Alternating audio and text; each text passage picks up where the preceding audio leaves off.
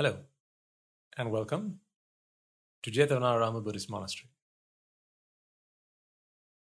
We meet again on another brand new episode of the series of Dhamma talks titled The Buddha's Guide to Happiness. And those of you who are regulars of this series will know exactly what you're here for today. We are on a quest to seek the truth.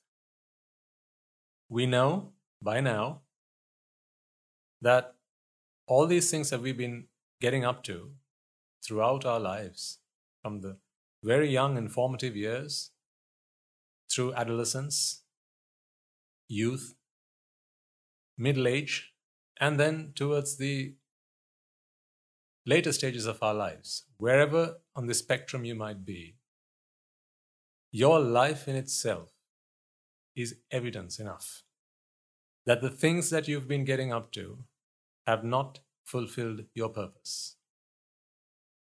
By now, we have established that, and I'm sure you'll agree with me on that. This does not mean that it's all been a complete waste of time.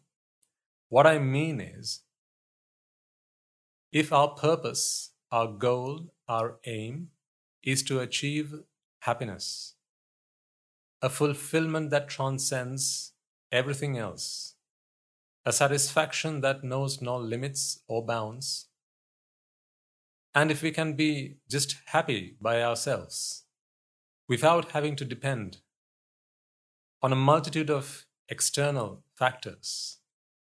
Now, if that was our purpose, all the things we've done so far have really not been to any avail. You know this because even today, just this morning, last night, just the weekend gone, you tried to be happy, didn't you? You got up to something. You did something. Rang a friend. Went to the beach. Watched a film. Had a barbecue. Got some friends round. For a beer. Went out to the pub. Went to a gig. Went shopping.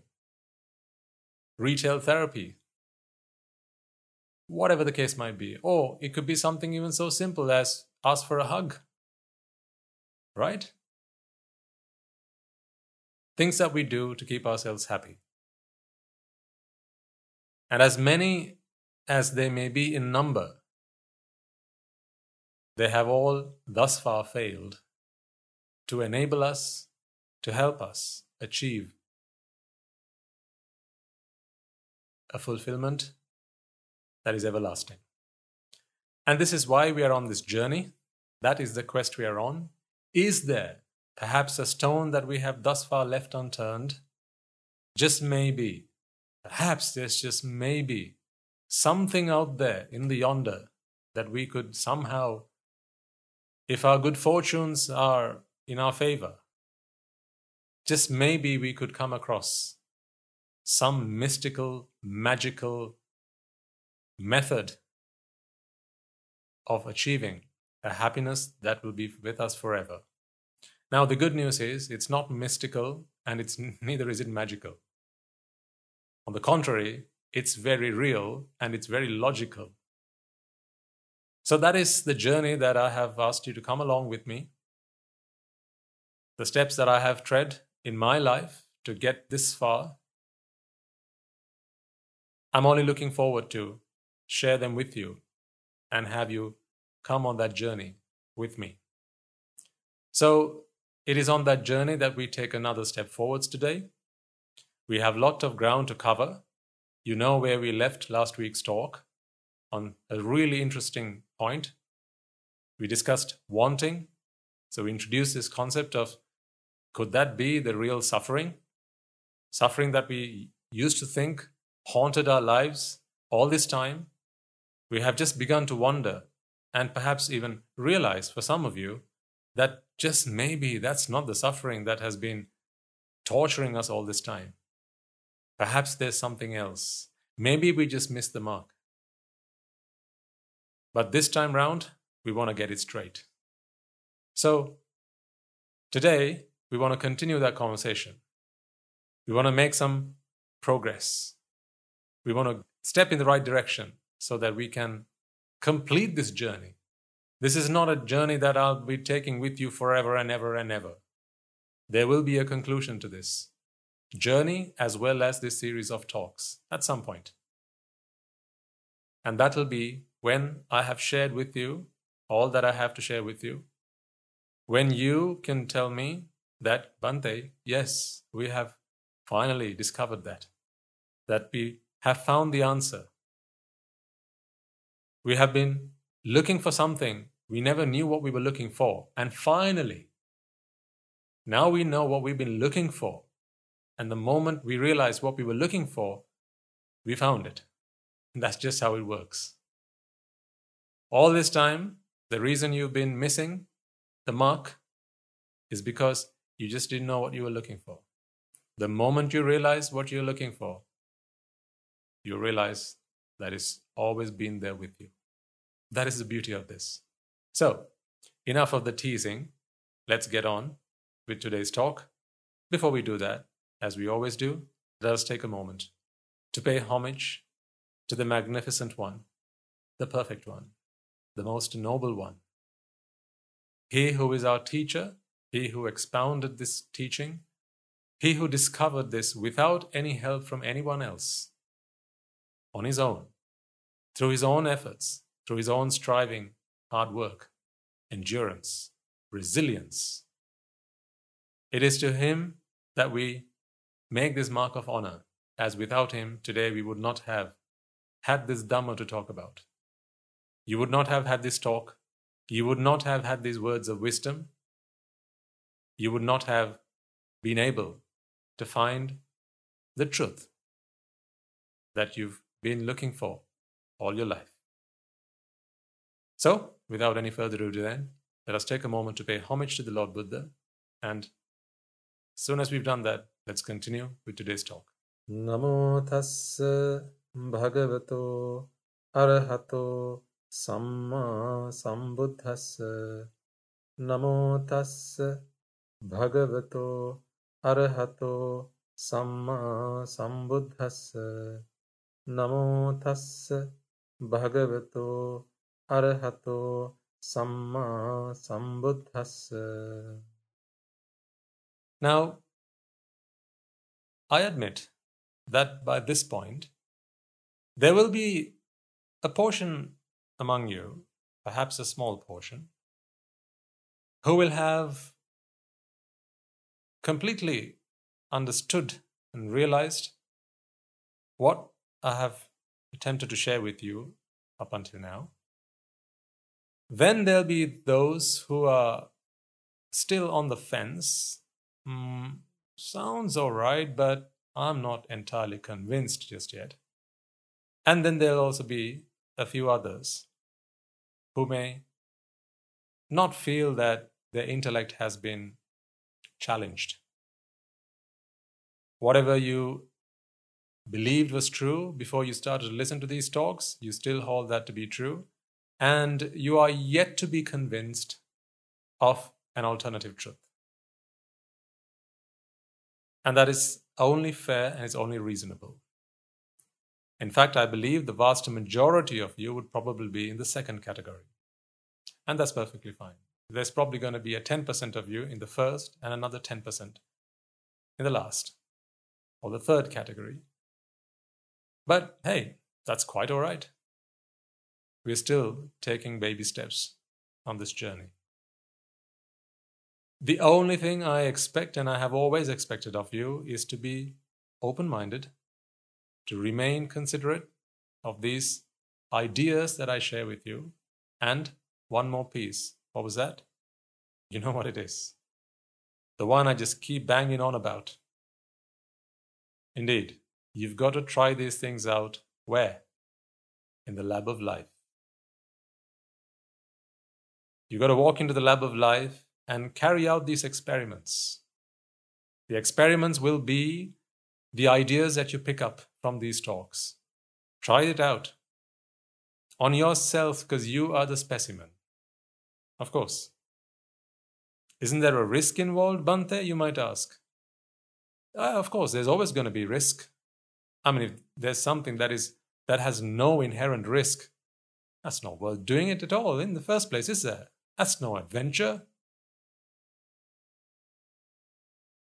But we want something new, we want something exciting, we want something fresh, we want something that opens our minds and compels us and influences us and motivates us and ignites us, inspires us even to try and think about something that can take us a step forward, a leap forward, perhaps a whole lifetime forwards, and to help us achieve what we've been really looking for. So I'll admit that there'll be all three categories of listeners, and you're all welcome. And I hope that you will all remain with these talks, at least for another few, because I think we are starting to get into the really interesting stuff now. We're really getting into the nitty gritty of this and the really logical and analytical, empirical, all the good stuff. So hang in there and it'll all start to make sense, I promise you.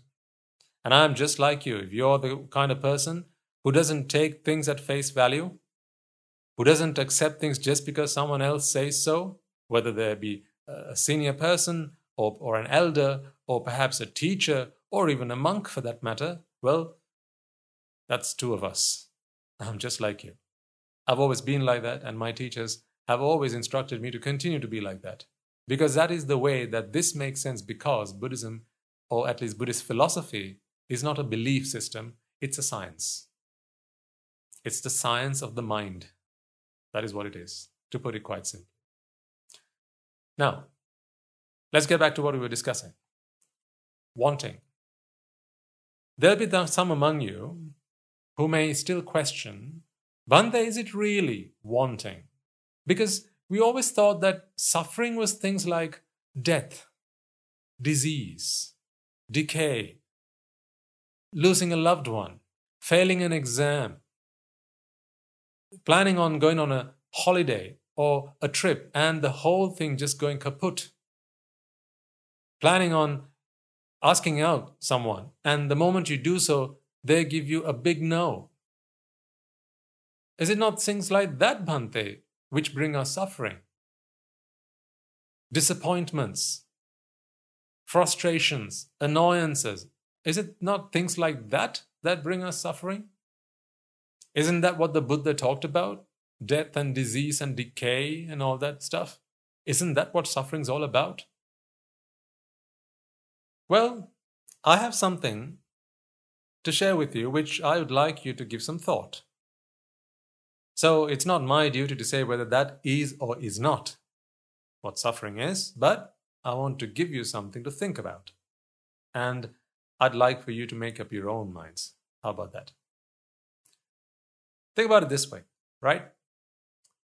Now, you'll know that the Buddha talks about the Four Noble Truths. Now, you knew that even before you started to listen to these talks. Perhaps you've read it in a book, listened to a sermon, right? Or read somewhere in, in an article or something.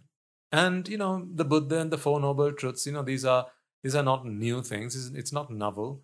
You know, the people have known about the Lord Buddha for so many years, so many thousands of years, and you know, he's one of the most renowned philosophers or religious leaders.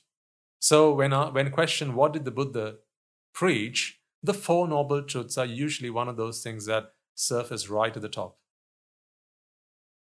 Now, here's the thing let's imagine that suffering was in fact to do with death and disease and old age, right? What is the second noble truth? Most of you will know this as craving, right? So, desire, attachment. So, in his teaching, he talks about suffering and then he talks about the cause of suffering. He then goes on to say that if you were to cease the cause of suffering, then suffering will cease. You with me? That is the third noble truth. So there's suffering, that's the first. There's the cause of suffering, which is the second. If you cease the cause of suffering, then you shall cease suffering. That's the third. And finally, there's a path to the cessation of the cause of suffering, which is the fourth. Now, let's go back to the third for a moment. The third goes if you were to cease somehow, right? If somehow you can manage to seize the cause of suffering, then suffering shall cease to exist. Right, so here's a question for you.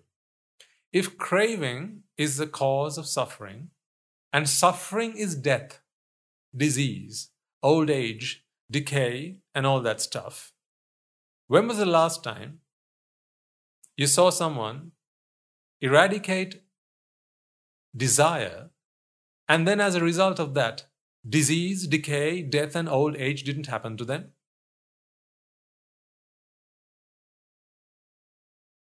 I'm waiting for an answer. You know the best example we should probably use here? Oh, yes. He who proclaimed the Four Noble Truths himself, none other than the Buddha. You know, if anyone understood the Four Noble Truths, right, it's got to be him, right? Surely. I mean, if, if anyone got it, then surely he got it. Now, what he got, what he understood, what he realized, he, he taught. So, having discovered that attachment or desire or craving was the cause of suffering, then the moment he eradicates the cause of suffering, he should instantaneously, in that moment, have eradicated suffering. Surely. Yes, he was born a prince, and then under the Bodhi tree he attained enlightenment and became the Buddha. And in that moment, he realized the Four Noble Truths entirely. So at that point, he should have eradicated the cause of suffering, surely. But what happened to him at 80 years of age? At 35 years of age was when he attained enlightenment, and then at the age of 80. And the time period between that, what happened? He aged just like you and I. He fell ill just like everybody else. And finally, he died just like everybody else. Now, if you think about this logically, one of two things have to change. What are the two things? Either Craving is not the cause of suffering, or the suffering that he spoke of was not all these things that people think it is disease, decay, old age, and death. Or frustrations and disappointments and failing exams and, you know, all that stuff.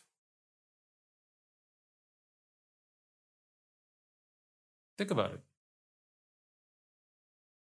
If you cease craving, does that stop you from failing exams? If you cease craving, will that stop disappointments? Now, what I mean by disappointments is someone disappointing you. I mean, that's what a disappointment is, right? You make an appointment and then they diss it hence disappointment. So, would that stop?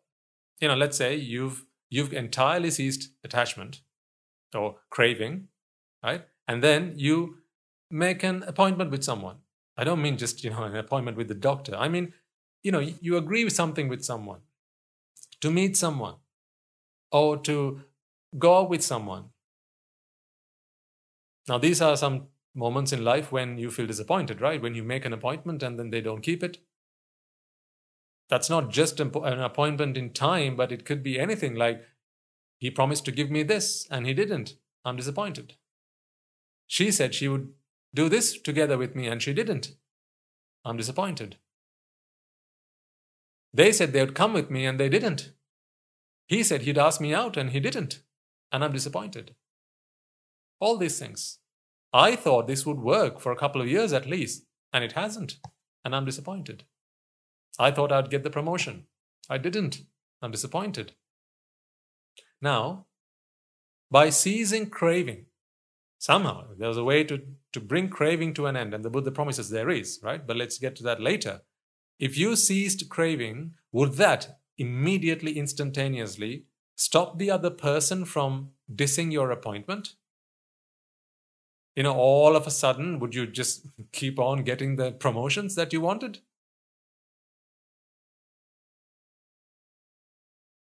So, I mean, for that to happen, the entire world has to change, doesn't it? Everyone in this world has to change.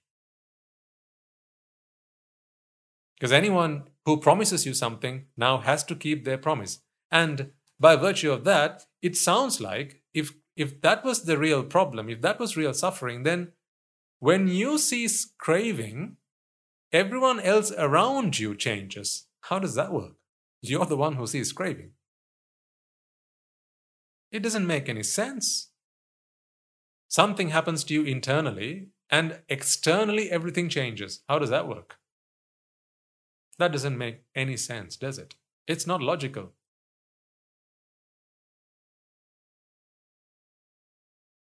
It's not logical. Doesn't make sense. However, if suffering was wanting, as we've proposed to you, and then we take the cause of suffering as craving, and once craving ceases, wanting ceases, you know, you can see the logic behind that. You know, when I stop craving something, I no longer want it. Yeah, fair enough. We will discuss in more detail how that could be possible. And then, now it does not matter whether someone disses your appointment. Because what has ceased is your expectation of them not dissing your appointment. Wanting is yet another word for expectation. You want something, you expect something. It's the same thing, isn't it? By and large, they, you know, you can use them interchangeably. I want something to happen can be replaced by I expect something to happen. And by expect, I don't mean, you know, through scientific logic. That's not what I'm talking about. You know, it's like you, you a computer could tell you that. Two and two. You ask the computer, what do you think the answer is going to be? And of course, it's going to give you the four. But the computer has no expectation. Because a computer does not have emotions, no feelings. And more importantly, it does not crave. It is not attached to anything. But people, human beings, and other sentient beings, we want things. And when we want things, we expect them to be ours.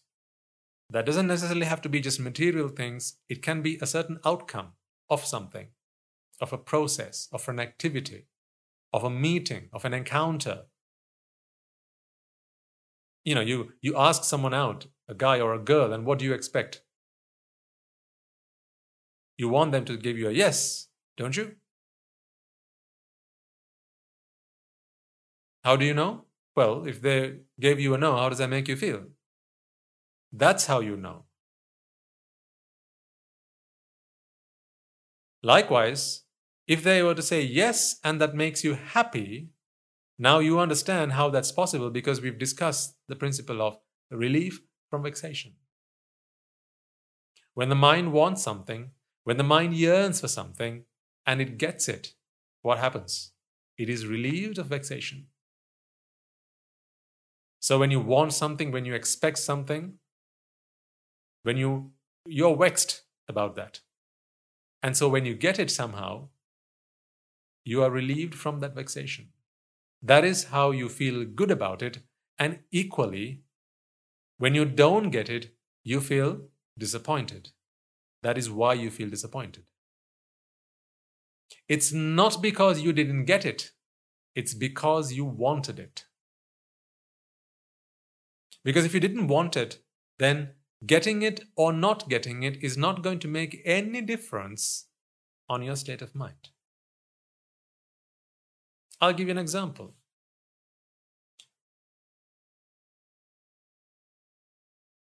For those of you who are interested in politics, okay, you may be quite keen about who gets elected to parliament in your particular states, wherever you live. Now, let's say, for instance, you live in Sri Lanka. News is that the Ugandan parliament has just been newly elected and they have just appointed a new president and he's from the opposition party. How does that make you feel?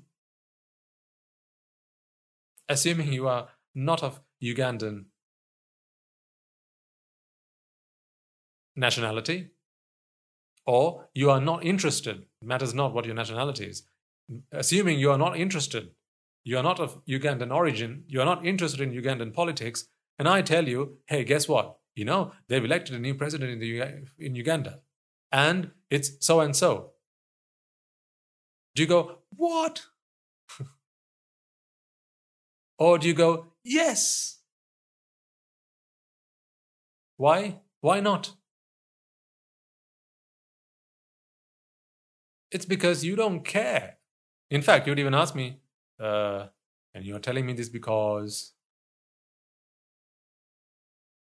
Oh, you might go, okay. And you want me to do what about that? Why are you telling me this? How is that of any interest to me? You might ask me. That's the point. It is not of interest to you. Because it is not of interest to you, you have no particular outcome that you expect. So, whatever the outcome matters not to you. But if you are interested in Sri Lankan politics, say you lived in Sri Lanka or you were a Sri Lankan national and you're interested in Sri Lankan politics, then you might have a keen interest in who gets elected as president or prime minister or any of the other members of parliament or so on. Perhaps you voted, and when you vote, you cast your wanting. This is who I want.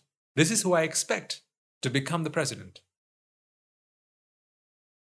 That's why then you sit on the edge of your seat watching the election results, burning the midnight oil. And when they announce, here's another election result, you get really excited, don't you? Especially if they're the last results to come.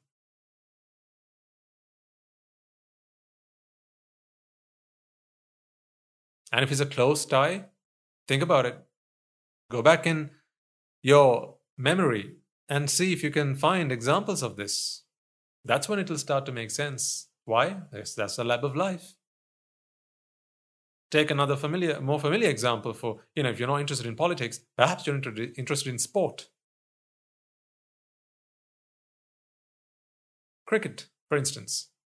Right? When was the last time you recall getting really excited or feeling really disappointed on hearing the outcome of a cricket match. Now, I'm asking you the question. Tell me. When was the last time you recall being really happy about it? Really? Oh, that's great news. Fantastic. Or you went, oh, not again. Really? Ah, that's a real shame. Didn't expect that, you might say. I didn't want that to happen. Why? On each of those occasions, I beg you to recall, and you will, I'm sure, remember that it was because you felt something about that country. You wanted that country to win because it was your favorite sport, it was your favorite team, rather. Country or county or whatever, province, or perhaps it was your school Maybe it was the workplace. Matters not who the team was. It would have been a team that you would have been quite fond of.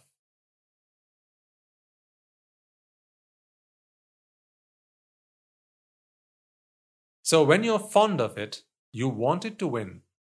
So therefore, you're fond of it winning, meaning you want it to win. You expect them to win. And when you expect them to win, if they win, you are relieved of vexation. If they don't win, your expectation is a disappointment. And that is what you experience as both joy and grief. So, was it the winning that was the source of joy? Or was it the losing that was the source of disappointment? Well, you can't answer that question because if winning was the source of joy, then every nation on this globe must be celebrating the victory of that country. But what about the, the, the opposites?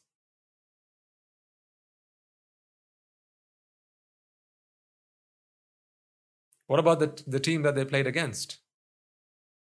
Did they celebrate the victory of the other, other person, the competitors? Of course not. Why would they play in which case? So, surely then, it's very clear to us that winning or losing is not the source of joy or disappointment. What was it then? It was the expectation, it was that wanting. The mind is capable of wanting things, while the body is capable of needing things. We discussed the difference between needs and wants last week. The body never wants things, and the mind doesn't need things. The body has needs, the mind has wants. And both can bring you suffering. One brings you physical suffering, the other brings you mental suffering. Your body has needs like food, water, shelter, clothes, medicines. What happens if you don't give it to them? You suffer. Physically, you suffer. The mind has wants. What happens if you don't give it to them? Or what happens if you don't give them to it? The mind suffers. The thing is, though, there is nothing you can do about the body's needs, well, except the ultimate finale. You know, once you're dead, now you don't need to worry about the body's needs anymore. But what about the mind? Of course, you could say, yes, Bhante, well, the same goes, doesn't it? When the mind is dead, you don't need to worry about it. Maybe so. That's only because you don't accept as yet the idea of rebirth. As yet, I'll hasten to add. Let me let you in on just a tiny little sideline on this. I used to think the same. Used to. Lots have changed since. Oh, more on that later. I can't give you all at once, can I? That wouldn't be right. I'm going to tease you alone just a little bit. Because there are far more interesting and important things to understand before we get to the idea or the concept of rebirth. Because, you know, there'll be those among you who either believe in rebirth or don't believe in rebirth. I mean, it's got to be one of the two, right? The point is, whether you believe in it or not, you still suffer mentally while you're still alive. Let's assume for the time being that my object with you, my objective with you, is not to stop your rebirth if it does happen, but instead it is to help you live happily for the remainder of your existing lives. Then the question of rebirth really, you know, is not that important for our conversation just now. Because if you start to grapple with that problem already, I think that's going to sidetrack us. We don't need to worry about that. Not just yet, anyway. My intention for you, what, what I'd want is to be able to help you live a happy life between now and the last moment of your life. Let's worry about what happens after that. After that. I mean, there's surely going to be one way you realize whether there's rebirth or not, right? That's the obvious way. So we don't need to worry about that. But I know that you can stop suffering between now and the end of life. And that's what I want for you. So, coming back to what we were discussing, wanting, being suffering, the first noble truth of suffering makes sense, makes a lot of sense. Why? Because if you accept and you agree, and it makes perfect sense that craving or attachment or desire, let's assume that they all mean the same thing for now. If they are the cause of suffering, when you cease that cause, it makes perfect sense that wanting ceases. I mean, you can see the clear connection between wanting and desire, can't you? Surely? You know, they are almost synonymous. I want something, I desire something. Sounds the same. Gives the same feeling, gives the same meaning.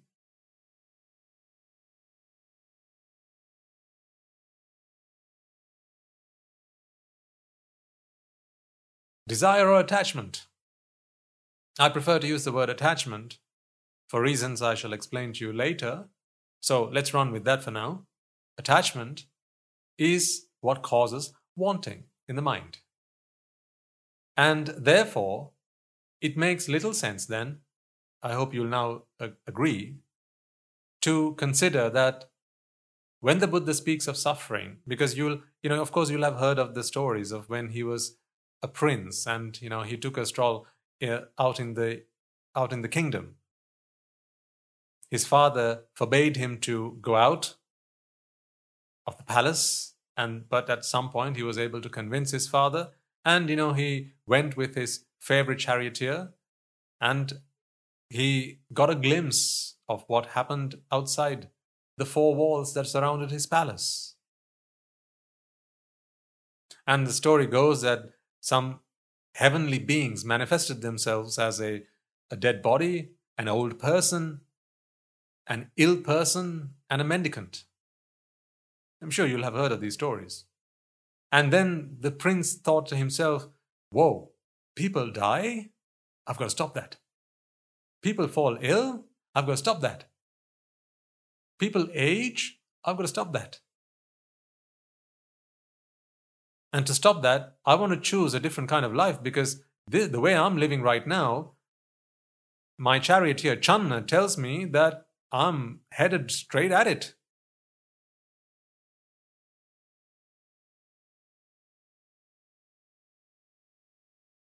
Now, as true as those stories might be, I like to think that the prince was far more intelligent than just spotting an old person and thinking to himself, Whoa, who's that? I've never seen an old person before.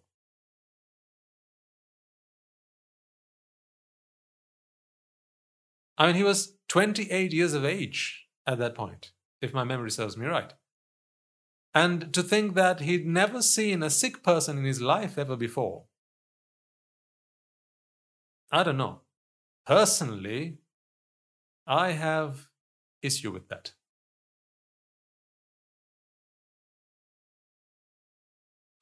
But I like to think instead that he was a he was a super intelligent human being.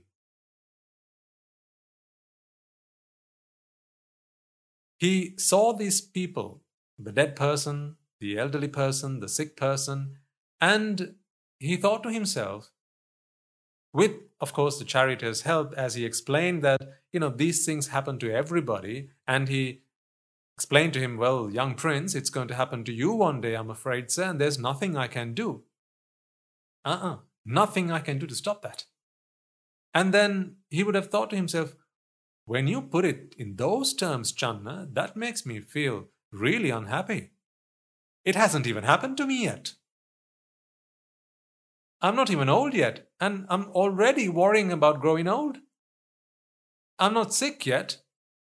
I'm not ill, and I'm already worried about that. Just looking at that ill person, that sick person, it makes me feel sick on the inside. Just looking at that dead person, And the people carrying him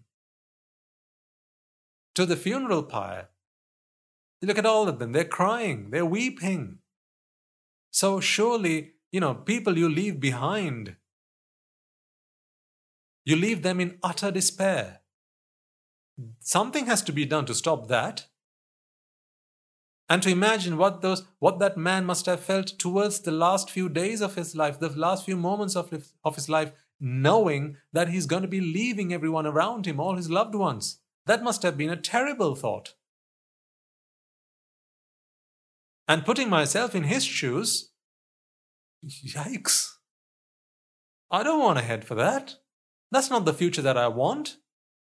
My father's promised me all this pleasure, this luxury, and I've lived my life, my all of my youth thinking this is what it's going to be for the rest of my life. But now beginning to think of it, gosh, it's not always going to be this fun. That's terrible news, Channa. I've got to do something about it. If you're telling me that old age cannot be stopped, if you're telling me that sickness cannot be stopped, and if you're telling me that death cannot be stopped, why is that mendicant living a life like that, having renounced a lay life? What's he up to? What's he trying to do? Surely he knows, just like you have explained to me, just like you know fully well that he can't stop old age, that he can't stop death, that he can't stop illness. So what's he up to? What's he trying to do?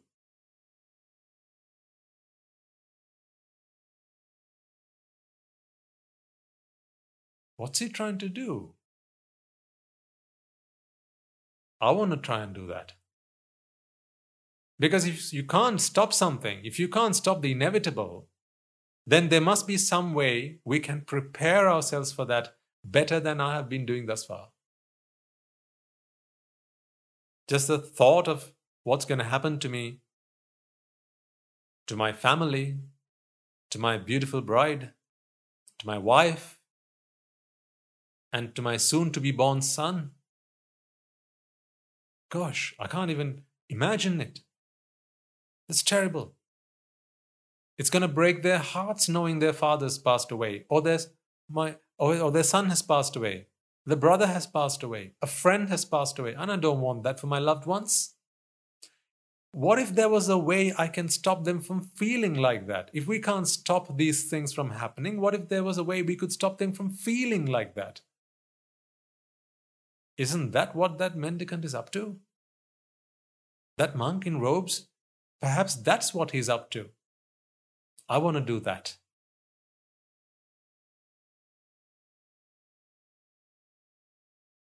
My father thinks I'm going to be a wheel turning monarch, a Chakravarti king. Channa, that's not what I want. It's not what I want. Because I know one day when I'm going to pass away, my father's going to cry. Or, and in this stage, when my father passes away, I'm going to cry. Just like those people carrying that dead body. And I know when my wife one day falls ill, it's going to tear my heart. I don't want that for myself, and I don't want that for her either, because I love her. I love the people around me. I love you. I love my, my father. I love my wife. I love my family. I love my, my friends. I want them to be happy and truly happy. I want them to find unconditional happiness. I don't know that it's possible, but I want to strive for it. See, I want to tell you something, folks, and I hope you'll agree with me. Even as the Bodhisattva, as in the prince before he even renounced his lay life, I feel that this is my little common sense telling me, I don't know what you think, right? I feel that the young prince, even before he even considered leaving behind his lay life, his princely life, shaving his head off and donning robes and sitting under, the, under a tree and deciding to sustain his life with begging, right? Even before all of that, I feel he would have realized that suffering can't be death. Suffering can't be old age or sickness. I feel he would have realized that. He didn't know what it was, but I feel he knew it wasn't those things. Why? Because he's intelligent, that's why. He's not a fool. He was probably the smartest person alive at that time. He knows that he can't stop these things from happening. He knows that. Because the charity has just explained them to him. He knows he can't stop them from happening.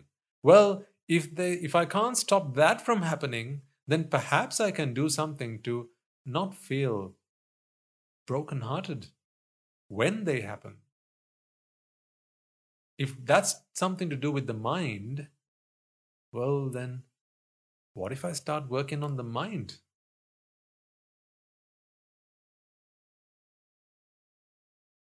What if I start working on the mind? There's enough reason for him to have considered these ideas well before he went on to become the Buddha. Upon enlightenment, when he was fully awakened, he found the answer, he found what he was looking for, but he knew what he was looking for. He had an idea, he had an inclination as to what he was looking for. He knew exactly what he wasn't looking for. Let's put it that way. He knew what he wasn't looking for. He wasn't looking for a way to stop death because clearly it can't be stopped. Again, I want you to forget rebirth for a moment, right? As I said, let's not go there. Let's just talk about this lifetime because you know that's that's a, that's a leap ahead when we start talking about rebirth. Someday, some point, we'll start talking about it. But for now, just forget that for, for the time being. Let's even assume that the Bodhisattva did not even know about rebirth. It's okay, it's all right. This is not heresy, it's fine, don't worry about it. Because Buddhist philosophy still stands true, even if you are to assume that. Why? Because Buddhist philosophy is the science of the mind. It talks about how to be free of suffering in this existence. You don't have to think about what happens after death. What about the time between now and death? Here's another point for you to consider food for thought, right? When was the last time you cried about dying in your previous birth? Was that yesterday? You know, all of a sudden you're watching TV, you know, just having some popcorn, and all of a sudden you start crying. Hey, what's up? I'm, I'm just, I, I just feel really, really bad and really, really, really sad about something. What's, what, what about? I died in my last birth. You what? Has that ever happened to you? Have you ever cried because you died in your last birth? No, clearly not. You don't even remember dying in the previous birth. So, what's the big deal then? Right? If death equates to suffering, right, you only suffer for a very small period of time. What's the big deal? I mean, it's the other people around you who suffer, who cry for sometimes days and weeks and months and years on. But you, you only cry for just a little, you know, maybe a few minutes. Because you live forever hopeful, you know, I can extend my expiry date. And then one day, you know, you just get a heart attack and you just drop dead. That's it. How long did you cry about death? How long have you been sad about death? Have you ever stopped to cry because you died in your previous birth? There goes my, you know, that's the that's the that, that that's that's the proof there in there itself.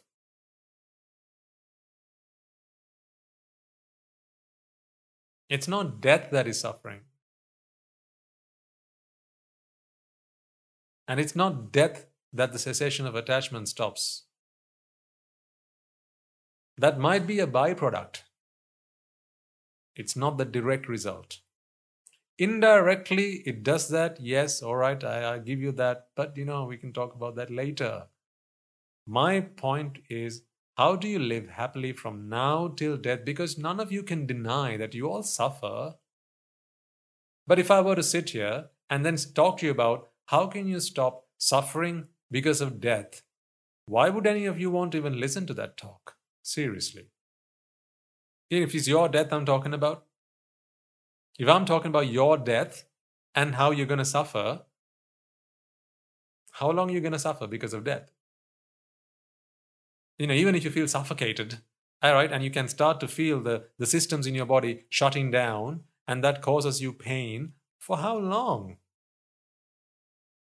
Days on, hours, maybe a few minutes, maybe a few seconds. That's it. I mean, you want me to talk about it for 20 odd sermons and even more about something that's only that you're only going to suffer for a couple of seconds or a minute at most? Nah. I wouldn't sign up for that class. Not even with a free card.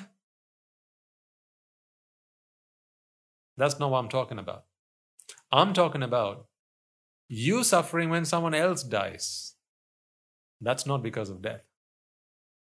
No, no, it's not because of death. It's not because they died you're crying. In which case, if you're telling me you're crying because someone else died, well, guess what, folks? People are dying left, right, and center and I think it's two every second. I can't hear you crying right now.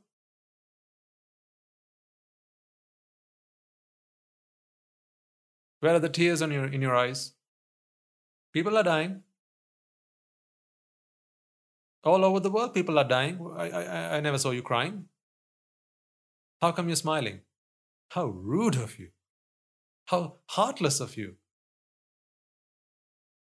You know, I'm just pulling your leg. The reason you're not crying it's, is because it's not death that causes you suffering. It's wanting that causes you suffering. You cry when you lose a loved one. In other words, you cry when you lose someone you want to be with. Yes or no? So is it death that causes suffering? Or is it wanting that causes suffering?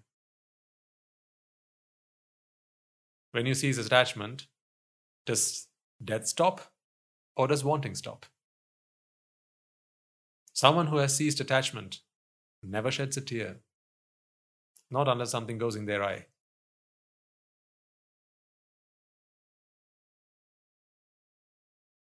They never shed a tear. Certainly not tears of tears of suffering. I don't know about tears of joy, but certainly not tears of suffering.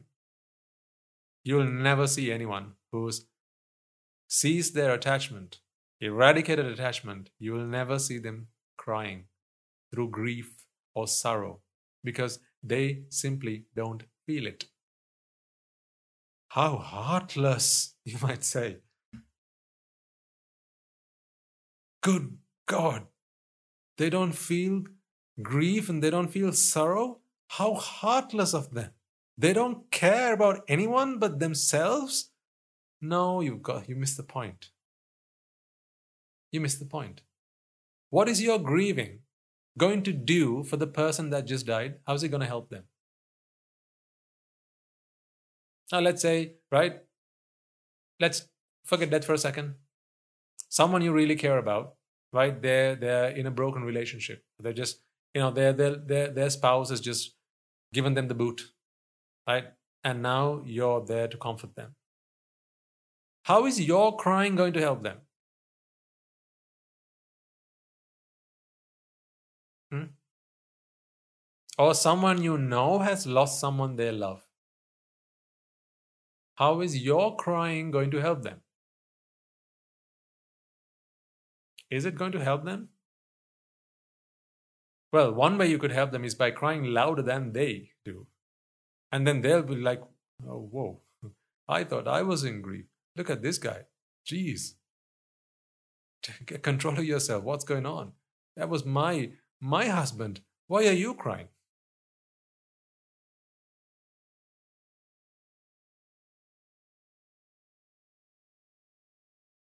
My point being, it's not death that causes suffering. It's wanting that causes suffering. It's not a failed exam that causes suffering. It's wanting to pass the exam that causes suffering. Should I not want to pass an exam, Bhante? Do you mean I shouldn't be I shouldn't be doing any exams? No, no, no, no, no. I don't mean don't do exams. Do your exam. To pass the exam, you don't need wanting. To pass the exam, you just need to study and do your work properly and do the practice. Lots of practice, and then sit the exam, complete it on time, make sure you've answered all the questions. Here's my question for you, right? If you've ever studied the marking scheme of an exam paper, right, how many marks do they give for wanting to pass the exam? Tell me. How many marks do they give? How many marks have they allocated for wanting to pass the exam? That would be that math, physics, chemistry, biology, psychology, whatever. Right? How many marks have they allocated on the in the marking scheme? Because the guy wants to pass the exam. Well, there's an extra 10 marks because he wants to pass the exam. No, they don't give you marks for wanting to pass the exam. What does that mean? What does that mean? It means you don't need to want to pass the exam to pass the exam. What do you need? Lots of hard work and practice. Diligence. Work into time. Making sure you answer all the questions correctly. Making sure you understand the problem, the problem properly. Making sure you read the question properly. Allocating enough time for to, to provide the answers that, that they expect in the marking scheme. That is what marks are allocated for. Not wanting to pass the exam. You don't need to want.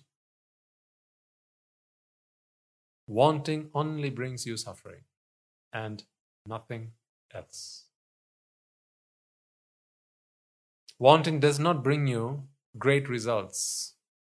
It does not give you a good marriage life. It does not help you bake a delicious cake. No.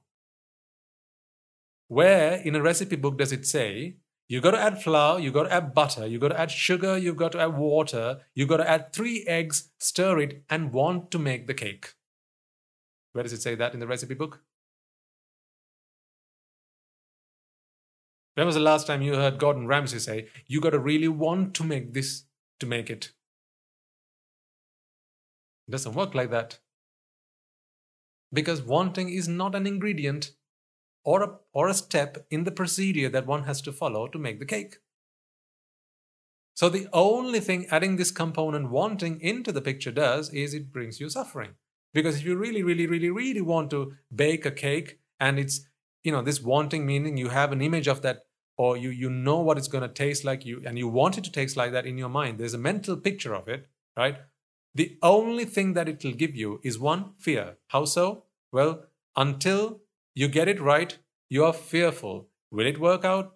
What if it burns? What if it's too much of this? What if it's too little of that? Have I stirred it enough? Is it the right temperature? Did I get the right recipe? Is it is it is this product good enough? Have I got the right flour? You're fearful as to whether you'll get the right result the result that you expect, the result that you want. And then you put it in the oven, you, you, do, you do all the thing that you need to make the cake, and then the cake comes out. When you bite through it, take a bite of it, if it tastes good, and you go, mm, mm, what's that? That is delicious, right? And how does delicious work? It is the beauty of taste. We've talked about this before. What is the beauty of taste? Beauty lies in the eyes of the beholder, and therefore, this is simply relief from vexation that you're feeling right now. You wanted it to come out a certain way, it has, and therefore, that wanting or the expectation or the vexation has just been relieved, and therefore you feel good. Are you telling me that everyone in the world will appreciate your piece of cake? Everyone will like it just the same? Everyone will find it just as delicious. You're telling me that? You want me to believe that? Bring me a slice and I'll tell you what I think about it.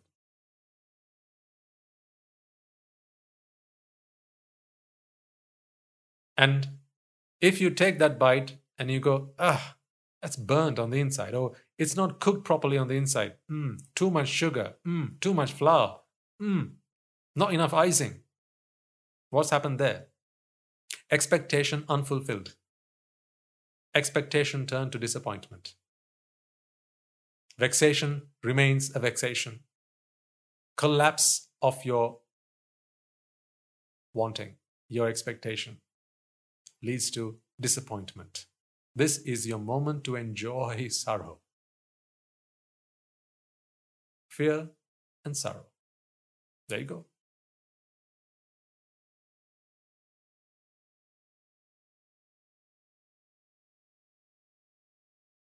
Here's what I want to leave you with today. We'll talk more about this in future talks, I promise you. I, as I said last week, more examples until you know we hit home.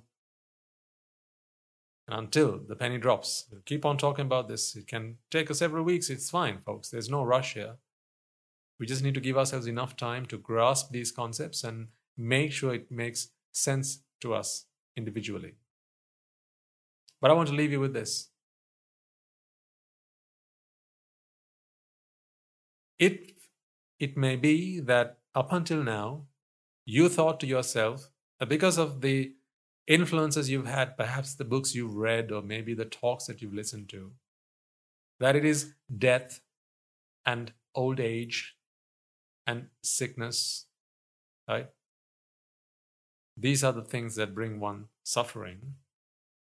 I hope, having listened to today's talk, you will reconsider.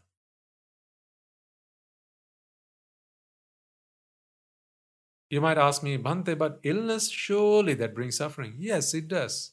To the body, not the mind. If you are a leper, which part of your mind is injured? Answer. If you've got cancer, which part of the mind is injured? Answer. If you've got a backache, a terrible one at that, which part of your mind is injured? You know which part? The part that doesn't want it. that part. That is the part that is injured. Therefore, once again, disappointment. Because you never want for you to have cancer. You never want a backache.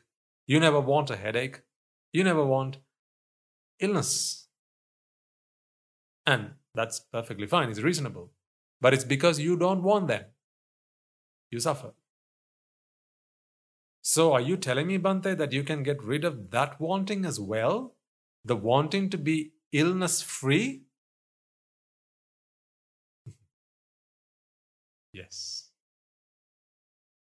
One day, if you follow these talks and you practice what I share with you, folks, one day, when you're ill, you will simply be able to accept it.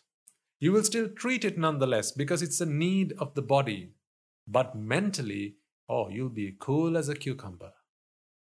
You'll be just fine with your headache. You'll be fine with your backache. Will you still treat it? Yes, absolutely. If you can find the medication for it, if you can find a good doctor or physician for it, you will go and have you have your back treated. Yes, you will. Just like the Buddha did. But mentally, it will not take away your peace of mind and not for one second. How about that, precise? I'm telling you, it's possible. It's been done before, and it will be done again. My question is will you be that one who does that? I will. Are you going to join me? Let's do it together. We can, because there's a way. And if there's a will, there's a way. If you want to do it, there's a way to do it, and I'm willing to share it with you. Let's meet next week and we'll continue our discussion. So, for the time being, I want to leave you with that. Please consider whether it is truly death, disease, decay, old age that brings one suffering, or whether it is wanting, the opposites of all of those things that brings one wanting. In which case, one's to do with the body, the other's to do with the mind. If attachment is the cause of suffering, attachment is a wholly mental affair, then ceasing attachment ceases the mental wanting. That still leaves the body suffering. This is why you need the things you need food, medicines, clothes, shelter, and so on. I'll leave you with that for today. Before we conclude, then, let us take a moment to transfer the merits that we have all acquired and to be grateful to all those our teachers and our friends, our family, everyone. Literally everyone who's helped us to get here thus far. It includes even your teachers, folks, those who taught you right from your very young years, who the teacher who taught you the alphabet, because had he or she not done that, you would not be able to understand a word of what I'm sharing with you today. So right, right back to then, all the way to today, everyone and anyone who has been of assistance to you to be able to understand and comprehend the truths that you are learning today, let us take a moment to be grateful to them. Let us take a moment then to transfer the merits that we have all acquired by making offerings to the infinite virtues of the Noble Triple Gem, chanting Pirit, listening to the Dhamma, and engaging in various meritorious deeds today. First and foremost, let us remind ourselves how incredibly fortunate we are to be in receipt of the Lord Buddha's teaching. And with immense gratitude, let us transfer these merits to the bhikkhus and bhikkhunis, upasakas and upasikas, who since time immemorial have protected and preserved the sublime teachings of the Buddha and passed it down through the generations of the noble lineage in the form of the Tripitaka, which is thankfully available to us today to study, understand, and comprehend the Dhamma. Let us also transfer the merits we have acquired to all members of the Mahasangha present throughout the world, including the chief prelates of all of the chapters, who have dedicated their lives to the noble path and have committed themselves towards the betterment of all sentient beings. Let us not forget that among them are the monks and nuns resident in your local temples and nunneries, who have always been by your side through thick and thin, come rain or shine, let us also transfer these merits to our teachers and all the other monks resident at this monastery, as well as the anagarikas and anagarikas attached to this monastery. Let us also take a moment to transfer these merits and express our gratitude to those who make great efforts to disseminate the teachings of the Buddha, be that by transliterating these sermons, sharing them out with others, or inviting others to join them, and may through the power of these merits, if any of them have been born in the woeful plane, redeem themselves and be born in the blissful plane, may through the power of these merits they abstain from the unmeritorious deeds fulfill the meritorious deeds, fulfill the noble eightfold path, and attain the supreme bliss of Nibbana. Sadhu, sadhu, sadhu. Let us also transfer merits we have acquired to our devotees, friends of the monastery, who, for the sake of merits, continue to listen to these sermons and sustain the Mahasangha. This includes everyone from those of you who have contributed to the construction of the monastery to those of you who provide the Mahasangha with shelter, alms, robes, and medicines, as well as those of you who have passed on their know how and continue to extend their well wishes. And may, through the power of these merits, they abstain from the unmeritorious deeds fulfill the meritorious deeds, fulfill the noble eightfold path, and attain the supreme bliss of Nibbana. Sadhu, sadhu, sadhu. Let us also take a moment to transfer merits to our fathers and mothers, husbands and wives, brothers and sisters, sons and daughters, grandparents, uncles, aunts, cousins, nephews, nieces, our elders, friends and acquaintances, employers and employees, and to all those who have helped us, supported us, and assisted us in any way, in any way, shape, or form. By the power of these merits, may they be healed of any physical and mental ailments and overcome any obstacles to their spiritual progress and may they abstain from the unmeritorious deeds, fulfill the meritorious deeds, fulfill the noble eightfold path, and attain the supreme bliss of Nibbana. Sadhu, sadhu, sadhu. Let us also take a moment to to the Devas and Brahmas, spirits and demons, primarily the Sakadeva, as well as all the numerous gods and deities who are committed to protect and fulfill the Sambuddhasasana. Let us also transfer merits to our guardian deities who keep a watchful eye over us and keep us out of harm's way. And may, through the power of these merits, they prosper in divine power and wisdom May they abstain from the unmeritorious deeds, fulfill the meritorious deeds, fulfill the noble eightfold path, and may they all attain the supreme bliss of Nibbana. Sadhu, sadhu, sadhu. Let us also take a moment to transfer merits to our ancestors who have predeceased us, to, and to all those who have been our families and friends and acquaintances in this infinitely long journey in samsara, and those who have helped and supported us and assisted us in every way, shape, or form they could. Let us also transfer merits to the members of the armed forces as well as the police force who have sacrificed their lives to protect the peace and harmony of our countries and may all those who have lost their lives in the war, be their friend or foe, rejoice in the merits that we have acquired today. Let us all transfer merits to the to those who have lost their lives in natural calamities such as tsunamis and earthquakes, landslides, and the pandemics, including the most recent and prevailing one, reminding ourselves that among them will be those who have been friends and family to us in this long journey in samsara. Let us take a moment to transfer these merits to them, and may to the power of these merits, if any of them have been born in the woeful planes, redeem themselves and be born in the blissful plane. May they abstain from the unmeritorious deeds, fulfill the meritorious deeds, fulfill the noble eightfold path, and attain the supreme bliss of Nibbana. Sadhu, sadhu, sadhu. And finally, let us all resolve that may, through the power and blessings of all the merits we have acquired throughout the day, we be able to witness the advent of many hundreds of thousands of arahants on this blessed land. And finally, may, through the power of all the merits we have acquired throughout the day, you and I, and everyone who has helped make this program a success, become an Arahatun Vahanse, an Arahat Mehnin Vahanse, in this very life itself and in the era of the Gautama Supreme Buddha itself. Sadhu, sadhu, sadhu. And on that note, we will conclude today's talk. Looking forward to sharing more words of wisdom with you next week. May the blessings of the Noble Triple Gem be with you all.